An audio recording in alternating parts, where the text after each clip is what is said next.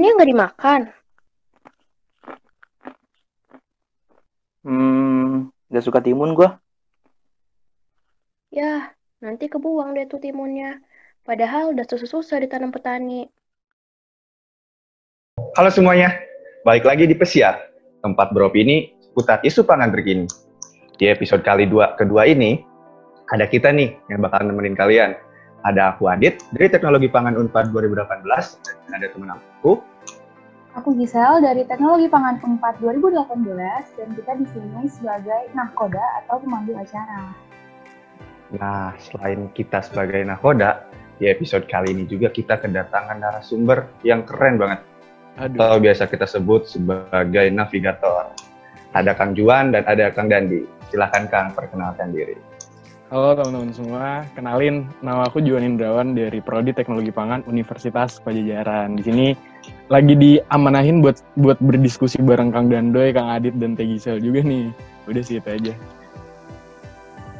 Oke, uh, kenalin nama aku Dandi Akmal, biasa dipanggil Dandoy atau Dandi dari Prodi Teknologi Industri Pertanian 2018 Universitas Gajah Mada. Di sini ya sama kayak Kang Juan, kita cuma berdiskusi doang di sini. Aja. Oh ini berarti aku paling tua ya 2017 loh punten ini mah. Waduh, waduh. waduh. Kak, kak, kak. Oh iya. Oke.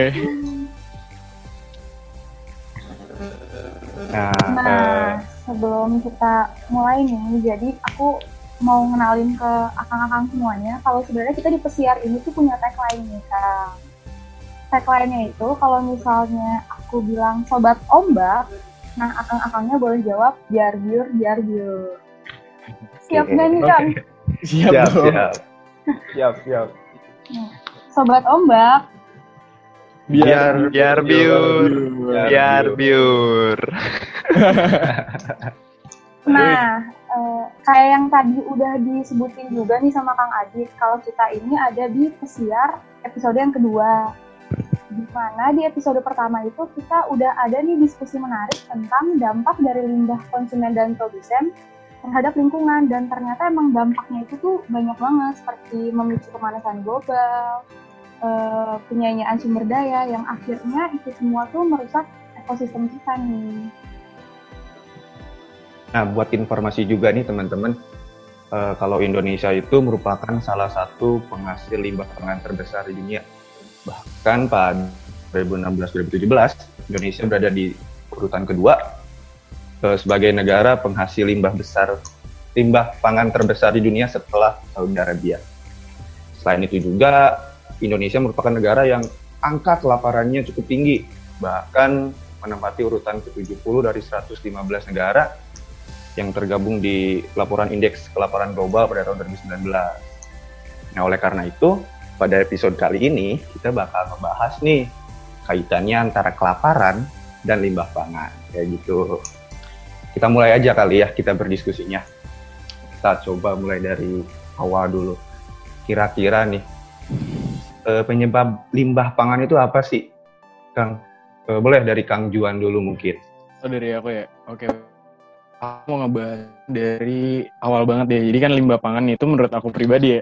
Menurut, menurut aku pribadi itu limbah yang nasibnya sedih terus malang lah. Kenapa sih sebenarnya aku bisa bilang kali kayak gitu nah teman-teman yang lagi nonton episode kali ini, yang episode kedua, boleh juga nih ditonton di episode sebelumnya, episode pesiar satu. Salah satu narasumber ada di pesiar satu itu bilang kalau misalnya dan juga dari aku cari dari beberapa artikel juga belum ada yang membahas tentang regulasi pemerintah terhadap limbah pangan gitu. Nah, oleh karena itu aku juga jadi kayak wah kasihan juga si limbah pangan ya. Sebenarnya padahal ya si limbah pangan ini juga nggak kalah berbahaya gitu sama limbah-limbah berbahaya lainnya. Nah, tapi di Indonesia khususnya limbah pangan itu bukan menjadi sorotan utama gitu, teman-teman. Nah, mungkin bisa juga nih, kan tadi pertanyaan dari Kang Adit, kenapa penyebab ya, penyebab limbah pangan itu ada gitu ya. Nah, sebenarnya kan limbah pangan itu pada dasarnya itu ada tiga gitu, teman-teman. Jadi ada limbah organik, anorganik, sama cair. Nah, tapi yang lebih dibahas di konten pesiar Food Ration ini, kita lebih ngebahas tentang limbah organik. Limbah organik itu adalah sisa makanan dari makanan, eh dari makanan tersisa yang kita sia-siakan kayak gitulah intinya itu yang bakal kita bahas lebih lagi Eh, itu limbah organik dari pihak konsumen dan juga eh, produsen Nah, dua pihak tersebut yang merupakan apa ya? Kan tadi Kang Adit udah bilang kalau misalnya limbah pangan di Indonesia tuh kedua setelah Arab Saudi ya, nggak? Betul, Nah, betul. Nah dua pihak tersebut yang berkontribusi langsung lah terhadap tingginya tingkat limbah pangan yang ada di Indonesia. Dan juga sebenarnya ini eh, pengen apresiasi juga sih untuk teman-teman dari Federation karena dari kita lihat nih dari dua pihak dua pihak produsen dan konsumen itu kan berarti luas banget gitu ya. Dan dari dari waktu itu yang saya dis- saya diamanahi untuk ikut berdiskusi di acara pesiar episode 2 ini, saya ngerasa wah berarti mimpi anak-anak teman-teman Federation luas banget dan luar biasa gitu loh. Karena kan pada dasarnya jual beli pangan itu pasti ada pihak produsen sama konsumen ya. Nah makanya pesan aja sih buat teman-teman Federation untuk lebih ditingkatin lagi publikasinya kayak gitu. Terus udah sih kalau dari aku itu aja tentang penyebab limbah pangan. Iya, berarti memang limbah pangan itu nggak bisa lepas dari kita sebagai konsumen dan juga produsen ya, ya sebelumnya. Mungkin dari Kang Dandi, mungkin ada tanggapan juga tentang besarnya limbah pangan di Indonesia.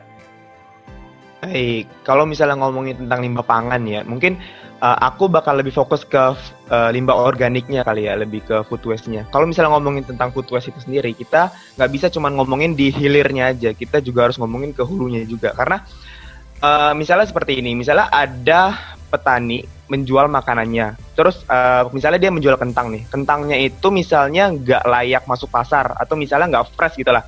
Dan beneran masih layak untuk dikonsumsi tapi ternyata karena nggak masuk pasar jadinya dibuang secara percuma kan seperti itu. Nah itu benernya masih bisa ditanggulangi dengan cara hal-hal yang kreatif atau misalnya bisa diolah menjadi lebih uh, baik lagi atau misalnya dijual dengan harga yang lebih rendah.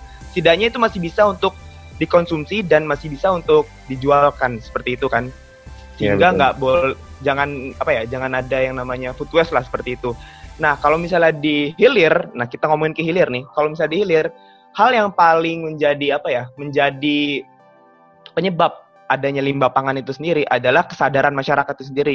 Kesadaran masyarakat untuk eh, tidak food waste itu sendiri itu masih rendah banget gitu loh. Karena rata-rata itu kan kita itu kan masyarakatnya konsumtif kan ya, konsumtif. Kita tuh kalau misalnya mau makan, makan tuh biasanya kita seharusnya seporsinya segini aja. Kadang-kadang tuh kita makannya tuh banyak gitu loh. Terus karena kita nggak habis, nggak habis, kita eh, sisa dan sisanya itu dibuang eh, percuma gitu kan. Sayang banget tuh. Padahal kalau misalnya kita eh, makannya sesuai porsi kita aja cukup gitu, itu eh, bisa mengurangi atau meminimalisir tingkat limbah pangan di Indonesia itu sendiri. Karena ya kesadaran masyarakatnya masih kurang tentang food waste itu sendiri dan eh manajemennya juga sih manajemen antara eh per manajemen distribusi pangan itu sendiri juga masih sangat dipermasalahkan di Indonesia itu sendiri seperti Hmm, itu betul. kalau dari aku.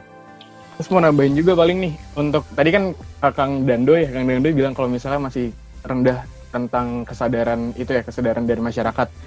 Nah, sebenarnya mungkin dari kesadaran itu tuh ada dua hal sih yang nyebabin kayak misalnya masyarakat juga kadang sengaja emang pengen buang makanan karena mereka kenyang. Tapi kayak kadang itu mereka nggak nggak kepikiran gitu nggak sengaja. Terus kayak kenapa ini tiba-tiba terjadi? Padahal kan ya itu fatal gitu walaupun sengaja atau nggak sengaja menurut menurut saya pribadi dua-duanya fatal kayak gitu sih sebenarnya. Hmm, bener banget, bener banget, bener banget. Karena eh, temanku juga, temanku juga itu kalau misalnya ngomongin tentang food waste itu sendiri, dia tuh eh, kita nggak bisa nyalain orang yang buang makanan itu sendiri, kita nggak bisa. Karena eh, ya kan itu kan kemampuan perut masing-masing kan, nggak bisa kita Iya. nyalain orang itu untuk buang makanan. Itu mungkin eh, cara nggak sadar juga kali ya, cara nggak sadar iya. mereka itu membuang makanan seperti itu. mungkin dari kita sendiri mungkin malah dulu pernah kali ya maksudnya oh Nah, iya kan. bener. Terus kayak, iya kadang kayak gitu jadi emang kayak nggak sadar tapi sebenarnya ya ayolah kita sadar bareng-bareng gitu lah tentang Iya. Nah, eh, kayak tadi yang udah sempat sama Kang Adit dibilang di awal, kalau misalnya angka tingkat eh, kelaparan di Indonesia itu masih tinggi. Tapi Indonesia juga penghasil limbah pangan terbesar. Nah, menurut eh, akang-akang nih, apa sih pengaruhnya limbah pangan ini eh, terhadap kelaparan? Mungkin eh, aku mau nanya ke Kang Dandi dulu nih. Kalau misalnya ngomongin tentang limbah pangan dengan kelaparan, aku kasih analoginya aja kali ya. Misalnya analoginya gini, di suatu daerah itu eh, mempunyai 500 kuintal pangan gitu lah, misalnya gitu. Dan 500 kuintal pangan ini cukup, cukup ya, cukup untuk memberi makan seribu orang di daerah situ. Nah, misalnya di daerah tersebut ad- 500 orangnya itu adalah uh, ekonomi mempunyai ekonomi menengah ke atas, sedangkan 500 orang yang ke bawah itu adalah mempunyai ekonomi. Terus uh, ternyata nih ternyata uh, lima, yang 500 orang itu yang menengah ke atas itu dia itu uh, bisa ternyata dia membeli sebanyak 300 kuintal makanan, misalnya 300 kuintal makanan. Dan dan ternyata 50 kuintalnya itu adalah sisa gitu kan food waste. Sedangkan hmm. yang harusnya 500 ke bawah itu, 500 ke bawah yang eh, 500 yang ekonominya menengah ke bawah cuman dapat sebanyak 200 kuintal. Padahal seharusnya dia mendapat 250 kuintal. Dan 50 kuintalnya ini diambil sama yang ekonominya menengah ke atas gitu. Dan ternyata 50 kuintal itu food waste dan saya nah, dan itu yang menjadi uh, kelaparan yang ada di uh, daerah tersebut gitu kan yang seribu orang itu menjadi kelaparan. Nah itu tuh yang bisa membuat kita uh, tingkat kelaparan di Indonesia itu menjadi tinggi seperti itu. Analogiku ya. Uh, berarti kalau menurut Kang Dan, uh, Mas Dandi ya, aku bilang. Mas Dandi. aku aku aku mau Mas Juan. Iya. uh, berarti uh, pengaruhnya limbah ini terhadap kelaparan itu yang seharusnya bisa uh, dikonsumsi oleh masyarakat dengan ekonomi yang lebih rendah itu tuh menjadi waste karena uh, penimbunan yang dilakukan sama hmm. masyarakat yang ekonominya lebih tinggi. Hmm, berbanget. Gitu. Nah, kalau menurut Kang Juan nih, iya, gimana? Iya. Ada pendapat yang berbeda kah? Enggak sih sebenarnya aku sepakat banget sama kata-kata Mas Dandi tapi ini aku pengen pengen nambahin dan ingin apa ya membuka pikiran kita semua gitu. Dan mungkin teman-teman tahu nih kondisi sekarang kan lagi pandemi COVID-19 nah dari sebenarnya kan untuk penyeb aku pengen ngebahas dari kelaparan itu sendiri. Jadi kelaparan itu kan penyebabnya banyak hal sih sebenarnya. Penyebab kelaparan itu banyak hal tapi aku pengen lebih ngebahas dari penyebab-penyebab yang relate banget nih sama situasi-situasi ini gitu dan yang pertama nih yang pertama itu adalah pemborosan makanan. Buang-buang makanan. Ya pokoknya makanan disia-siakan gitu ya. Nah itu tuh itu merupakan salah satu penyebab di kelaparan yang ada di Indonesia bahkan di dunia juga gitu. Dan itu tuh juga apa ya buang-buang makanan itu bukan dari salah satu pihak pihak konsumen pihak produsen juga malah pihak distributor juga dia juga apa ya ber, berkaitan gitu dengan penyebab yang pertama ini. Dan aku sih kemarin baca dari beberapa artikel karena jadi kan sebenarnya di Indonesia itu total penduduknya banyak banget nih teman-teman ya. Buat total yeah. penduduknya banyak banget. Terus ketersediaan pangannya juga harus butuh banyak dan sebenarnya sebenarnya uh, ketersediaan pangan di Indonesia tuh sudah hampir mencukupi gitu teman-teman. Sudah hampir mencukupi tapi salahnya nih ya, nggak tahu sih ini salah, salah sih menurut aku pribadi karena ada dari dari total kesediaan pangan itu ada beberapa makanan yang dibuang-buang, baik itu disengaja ataupun tidak disengaja ya. Dan itu seharusnya kalau misalnya dari aku baca dari beberapa artikel, si makanan yang dibuang-buang itu tuh bisa menghidupi 11% dari total penduduk yang ada di Indonesia gitu. Nah, itu. Terus yang kedua juga nih, kan tadi yang pertama, yang kedua tuh emang penyebab kelaparan dari limbah pangan juga adanya perubahan situasi kayak pandemi kayak gini gitu. Dan kemarin juga aku, aku penasaran kan nyari-nyari sebenarnya kelaparan pas lagi covid kayak gini gimana? Oh ternyata kelaparan di dunia lagi covid kayak gini naik parah. Itu itu kata WHO ya teman-teman. Jadi kayak itu juga diperkirakan di akhir tahun 2020 itu bakal semakin meningkat setiap setiap bulannya.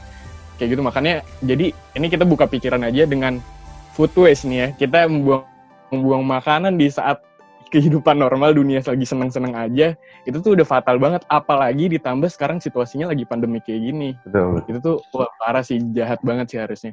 Kayak gitu. Iya iya. Setuju banget sih sama pendapat dari Mas Dandi dan Kang Juan tadi tentang kenapa kelaparan di Indonesia tuh masih tinggi. Padahal kita tuh kayak kesannya membuang-membuang makanan gitu. Tapi kok ada orang yang masih kelaparan gitu Uh, terus gini kan, kita berbicara dari mungkin tadi dari kita sebagai konsumen. Kita lihat dari dari sudut pandang petaninya mungkin. Uh, tadi kita juga sudah menyinggung bahwa uh, banyak banget perilaku kita sebagai konsumen yang kadang beli banyak malah nggak kemakan akhirnya malah dibuang gitu. Sedangkan dari sisi petani yang sudah susah payah untuk istilahnya memproses gitu eh, dari bibit hingga akhirnya bisa kita konsumsi, tapi malah dari kitanya malah malah menghambur-hamburkan gitu eh, hasil jerih payah petani itu. Nah, kira-kira nih dari akang-akang di sini eh, apa dampak bagi petani atau para peternak yang tadi sudah bersusah payah menghasilkan pangan malah kita buang itu apa gitu dampaknya kira-kira bagi mereka boleh di Mas Dandi dulu mungkin Oke. Sebenarnya kalau misalnya dari menurutku sendiri ya itu ada dua. Yang pertama adalah petani itu sendiri terkena dampak kelaparan karena rata-rata petani dan peternak itu dia itu ekonomi yang menengah bawah. Uh, ya, yang seperti tadi saya jelaskan kalau misalnya ekonomi menengah bawah tuh biasanya itu jarang apa uh, mendapatkan kelebihan makanan seperti itu. Dan yang kedua uh, itu food losses itu menggambarkan investasi yang terbuang percuma gitu kan, yang dapat mengurangi pendapatan petani. Karena biaya saprodi seperti tadi apa? Bibit, pupuk, hmm. pestisida yang sudah dikeluarkan tadi tidak, tidak menghasilkan pendapatan. Nah jadi kalau misalnya limbah yang tinggi, kalau misalnya limbah pangan tadi kan, limbah tingkat tinggi menghasilkan harga yang lebih tinggi untuk suatu produk akhir. Yang dapat berkontribusi pada rendahnya konsumsi produk tersebut jadi bagi petani atau peternak yang ingin menikmati hasil akhir dari produknya itu merasa dirugikan secara tidak langsung. Tapi ini adalah efek tidak langsungnya ya, tidak langsungnya. Karena menurut aku kalau misalnya dari efek langsungnya sendiri, uh, aku masih bingung juga sih ya kalau buat efek langsung dari petani sama peternak itu sendiri karena ya kan petani itu kan menjual kan, menjual raw material ke ke apa? ke pihak kedua, pihak ketiga gitu kan. Dan petani itu mendapatkan uh, feedbacknya itu berupa pendapatan kan atau misalnya uang. Jadi kalau misalnya dari langsungnya sendiri aku juga masih bingung sih. Tapi yang penting itu adalah uh, petani dan peternak itu terkena dampak tidak langsungnya dari efek limbah pangan itu sendiri. Itu. Ya, ya, ya. Mungkin dari Kang Juan ada tanggapan lain mungkin Kang? Oh iya boleh. Jadi kalau menurut saya dampak ke petani, eh dampak bagi petani untuk dan juga peternak. Yang pertama apa coba? Mereka semua merasa sedih. Ya, ya jadi sia. Iya sia-sia. Eh. Karena karena gimana ya? Mereka mungkin di pernyataan Kang Adi tadi mereka tuh udah berjuang susah payah, berjuang keras untuk bisa menghasilkan hasil panen, hasil ternak yang yang maksimal gitu, yang kualitasnya terbaik tapi itu disia-siain oleh konsumen dan juga produsen gitu pihak-pihak yang bersangkutan dengan petani. Karena kemarin juga aku baca dari beberapa artikel juga di tahun 2017 itu tuh sebenarnya makanan di Indonesia tuh udah mencapai 10 miliar gitu lah. Dan itu juga 10 miliar ton eh gitulah pokoknya udah udah memenuhi uh, semua kebutuhan makanan yang ada di dunia. Dan itu juga udah mencakup dari hasil pertanian dan dari kemarin aku berpikir apa sih sebenarnya dampak bagi petani dan peternak ya mereka sebenarnya merasa sedih karena mereka seperti disia-siakan. Dan ya mungkin semua tahu uh, pertanian dan peternakan di Indonesia uh, regulasi masih susah gitu. Ada beberapa hal yang mungkin bisa membuat mereka sulit seperti kayak lahannya atau edukasi yang masih kurang. Dan dengan mereka yang apa ya maksudnya mereka udah berjuang susah payah terus ditambah kondisi pertanian dan peternakan di Indonesia juga masih belum memadai gitu ya. Itu tuh bakal merasa sedih banget dan aku setuju banget sih sama Kang Dandi yang bilang dampaknya bisa menyebabkan mereka sendiri yang menyediakan makanan mereka yang merasa kelaparan diri gitu. Iya. Hmm. Karena kan ya karena gimana ya lo uh, kasarnya kasarnya emang mereka maaf maaf ini ya uh, mereka tuh ada di ek kondisi ekonomi menengah ke bawah gitu ya Kang dan dia. Jadi gitu hmm. tuh pendapat pendapat aku tentang dampak bagi petani sih. Uh, berarti uh, sebenarnya tuh dengan adanya limbah pangan, pangan-pangan ini yang menjadi limbah itu uh, emang berdampak juga ke kesejahteraan dari petaninya sendiri gitu.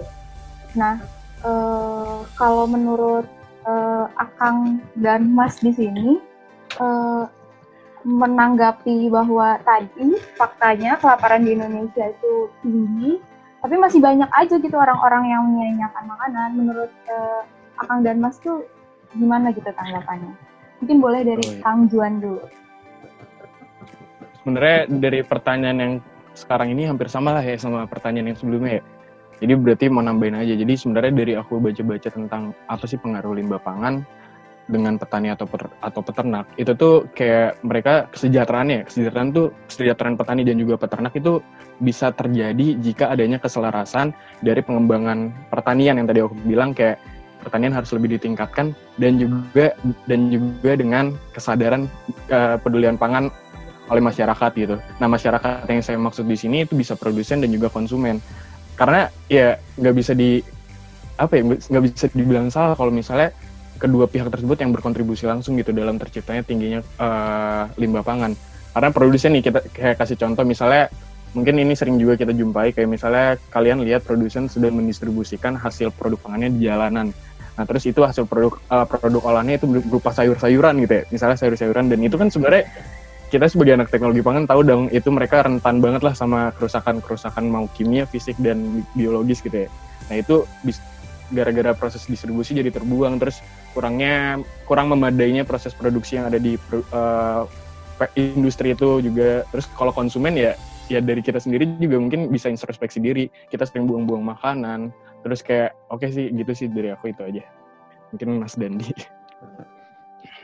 Iya boleh. Okay uh, aku setuju banget sama Kang Juan ya. Teman, aku mungkin bakal lebih nambahin ke produsennya itu sendiri. Misalnya kan petani itu kan jualnya itu kan raw material ya. Jadi kayak misalnya dia padi, jualnya padi dong, bukan yeah. Iya.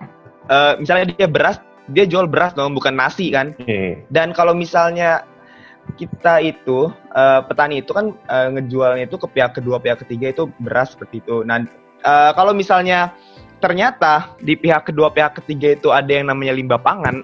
Dan ternyata uh, petani ini nggak ada beras uh, itu uh, yang udah menjadi produk apa ya produk yang bisa dimakan.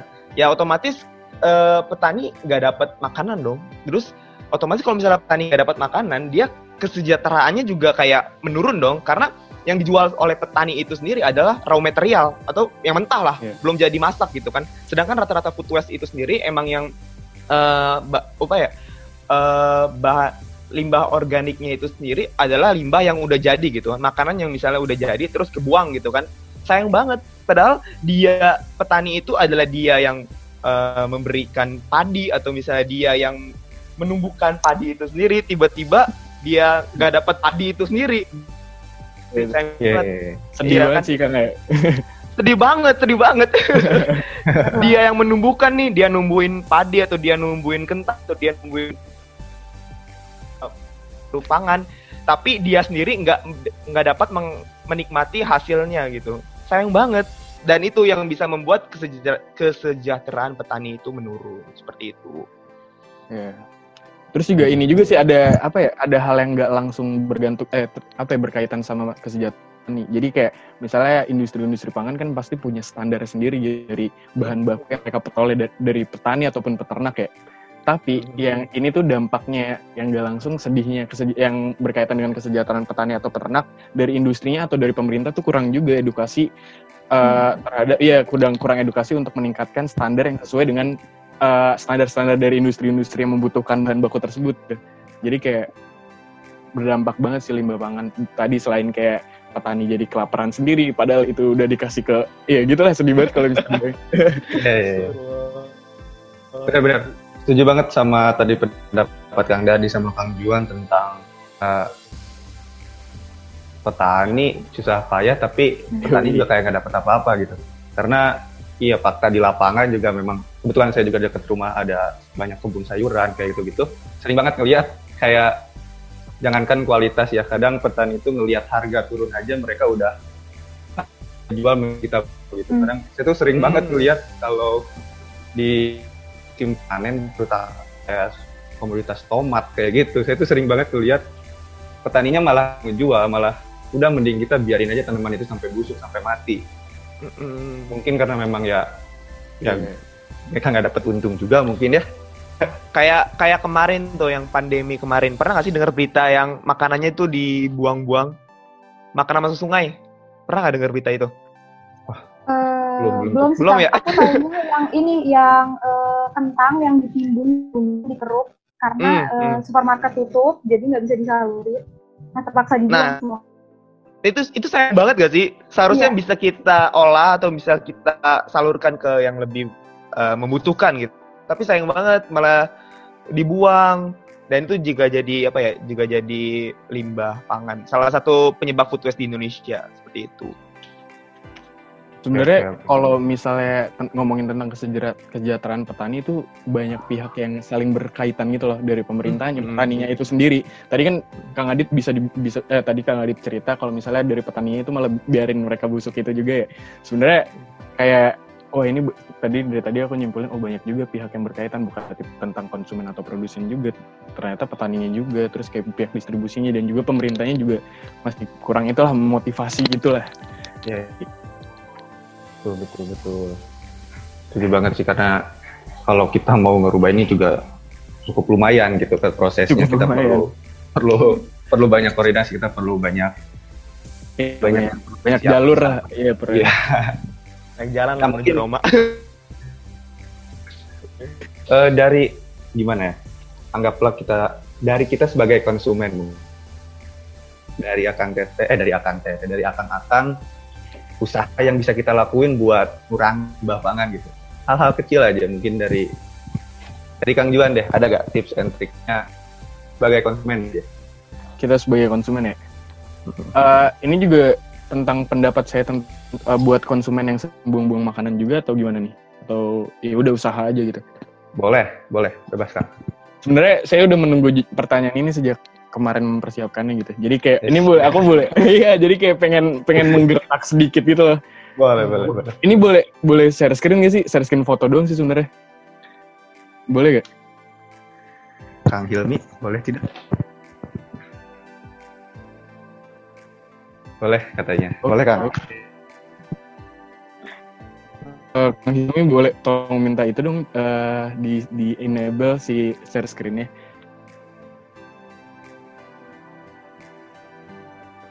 Oke. Okay. Udah Kang, katanya. Udah kelihatan belum?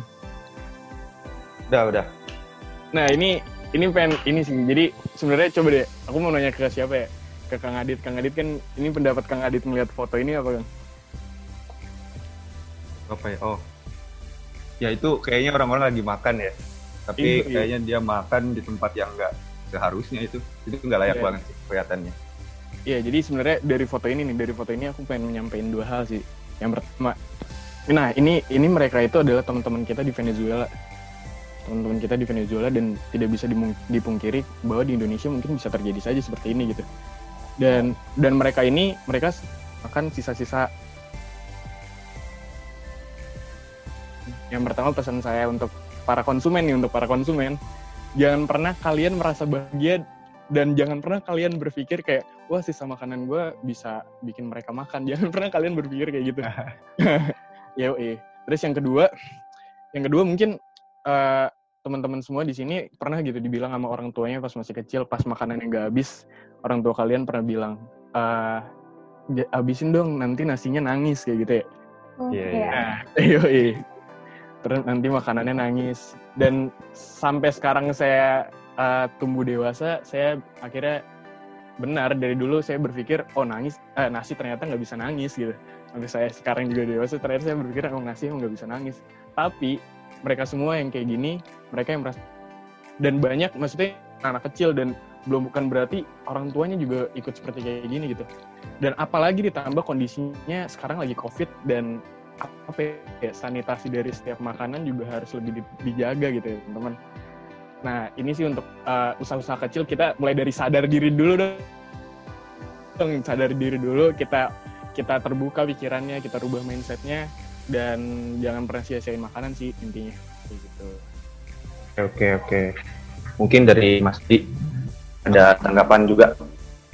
Bang Juan, emang emang harus ditumbuhkan dulu sebelum kita mau menggaung-gaungkan tentang food waste itu sendiri kan kesadaran dulu yang ada. Disentil dulu nih kita nih disentil dulu. baru kita ada di baru sadar tapi baru kita bisa membangun tentang food waste itu sendiri. Nah selain kesadaran sendiri juga kita juga bisa uh, kayak kayak food share gitu. Share itu kayak misalnya kita membagikan makanan kalau misalnya kita berikan akses gitu kepada orang-orang yang membutuhkan makanan gitu. Lah kita informasi nih informasi suatu catering atau suatu makanan nih, kelebihan makanan dan kita tuh bisa menghubungkan uh, catering ini ke orang-orang yang membutuhkan makanan. Jadi uh, catering ini tidak membuang makanan, terus orang-orang ini tidak kelaparan. Jadi seperti itu. Jadi kayak secara nggak langsung itu kita bisa mengurangi food waste itu sendiri. Cuma yang paling terpenting adalah harus sadar terlebih dahulu. Emang bener kata Kang Juang tadi. Are, emang harus agak disentil dulu ya, Kang ya. Disentil dulu emang. Kita kalau misalnya belum disentil tuh belum sadar. Emang Iya, kita emang perlu disentil bentar.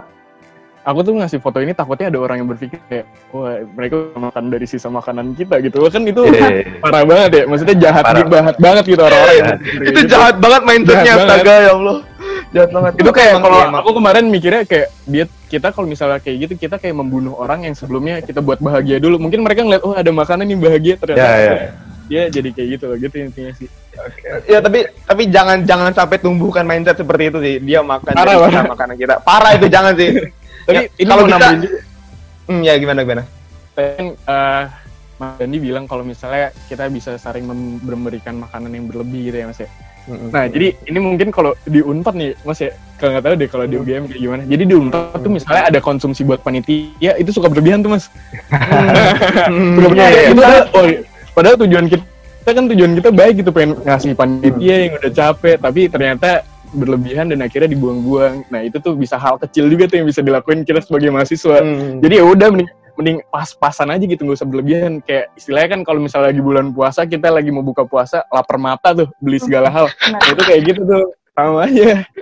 Iya, iya, iya. Iya, iya. di UGM juga ada sih yang kayak gitu. Tapi di UGM itu eh, ada juga yang memberikan akses ke orang-orang yang membutuhkan. Ada juga yang mahasiswa yang dengan sadar diri dia datang nih. Misalnya kayak di Statalis kan di Statalis kan makanannya tuh melimpah Iya. ruah tuh, Hmm, melimpah ruah. Nah mahasiswa ini sadar nih, oh bawa kantong ah, atau bawa atau bawa rantang ah.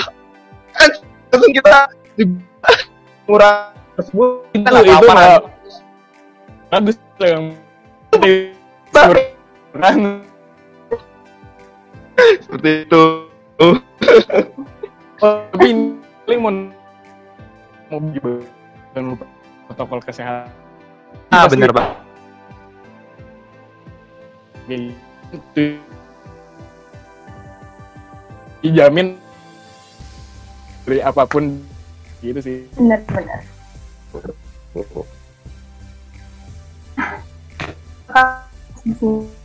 Kan barusan tadi itu udah pertanyaan terakhir di diskusi kita hari ini nih.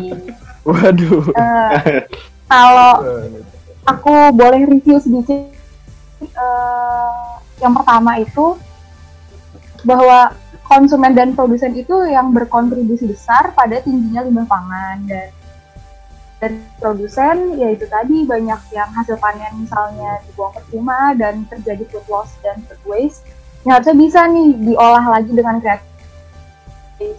Dan kalau dari eh, segi konsumen juga eh, kesadaran masyarakat itu masih kurang banget dan emang eh, dibutuhkan eh, edukasi dan kesadaran biar konsumsi itu tuh dilakukan secukupnya. Eh, dan kaitan antara si limbah ini dengan kelaparan itu salah satunya itu karena kan eh, masyarakat yang membutuhkan kadang itu jadi nggak sampai karena eh, masyarakat daya beli yang lebih tinggi itu melakukan semacam akhirnya jadi waste dan buang. Padahal eh, makanan-makanan ini faktanya tadi yang seperti Kang Juan sebut itu seharusnya makanan yang waste itu bahkan bisa dan ini tuh pasti menurunkan banget kan angka kelaparan dan eh, makanan-makanan yang dibuang ini pangan-pangan yang eh, sia-sia dibuang dengan percuma ini tuh menyebabkan peternak kita sendiri yang mengusahakan dengan susah payah ini eh, jadi nggak sejahtera, mereka juga kelaparan, mereka juga teriak-teriak dan semuanya jadi eh, yang dan juga sebut jadi investasi yang sia-sia gitu, investasi yang percuma. Makanya eh, untuk para konsumen dan produsen juga kesadarannya yang kayak tadi harus disentil dulu gitu harus disentil dan mungkin juga harus dilatih gitu. Iya, iya. Eh, salah satunya eh, yaitu menggalakkan food share Eh, dan yang tadi eh, semacam food connect ya kalau tahu ada yang kelebihan makanan boleh banget disalurin atau diberitahulah ke siapa yang membutuhkan kalau sih mungkin dari Kang Adit ada yang ingin ditambahkan Udah cukup, Teh Gisel, cukup lengkap banget. Eh, keren banget sih diskusi hari ini. Andai kita punya waktu lebih banyak lagi, mungkin kita iya bisa ngobrol lebih panjang, lebih karena asik banget. Kang Juan, Mas Dandi, keren-keren. Eh, opininya keren banget. Eh, tapi karena kita terbatas, mau gimana lagi, teman-teman? Eh, intinya aku mau ngucapin terima kasih banyak buat eh, kedua narasumber kita, buat Mas Dandi, buat Kang Juan, dan buat Sobat Ombak dengerin dari awal sampai akhir perbincangan kita kali ini. Semoga diskusi kali ini kita bisa bermanfaat dan jadi pelajaran buat kita semua buang-buang makanan. Oke, nah intinya jangan buang-buang makanan ya. Ya. bener banget nah eh, kalau gitu eh, pertama aku mulai apa dari akang-akangnya? Ada yang mau ngasih closing statement dulu kan Dandi kali kayak Mas Dandi pengen ngomong Eh. sih. aku aku sedikit aja sih paling. Eh, tolong banget aku kasih sedikit wejangan aja nih. Tolong banget kepada teman-teman jangan coba-coba untuk food waste. Karena masih banyak orang-orang yang di sana kelaparan. Padahal kita sendiri adalah kita sendiri aja adalah negara agraris negara penghasil pangan gitu kan. Tapi kenapa kita masih ada kapan padahal itu pun jadi tanaman. tongkat kayu pun Tanaman. jadi tanaman. Nah jadi tanaman. Nah itu yang harus digaungkan adalah Nah. kita jangan kita sadarkan di dahulu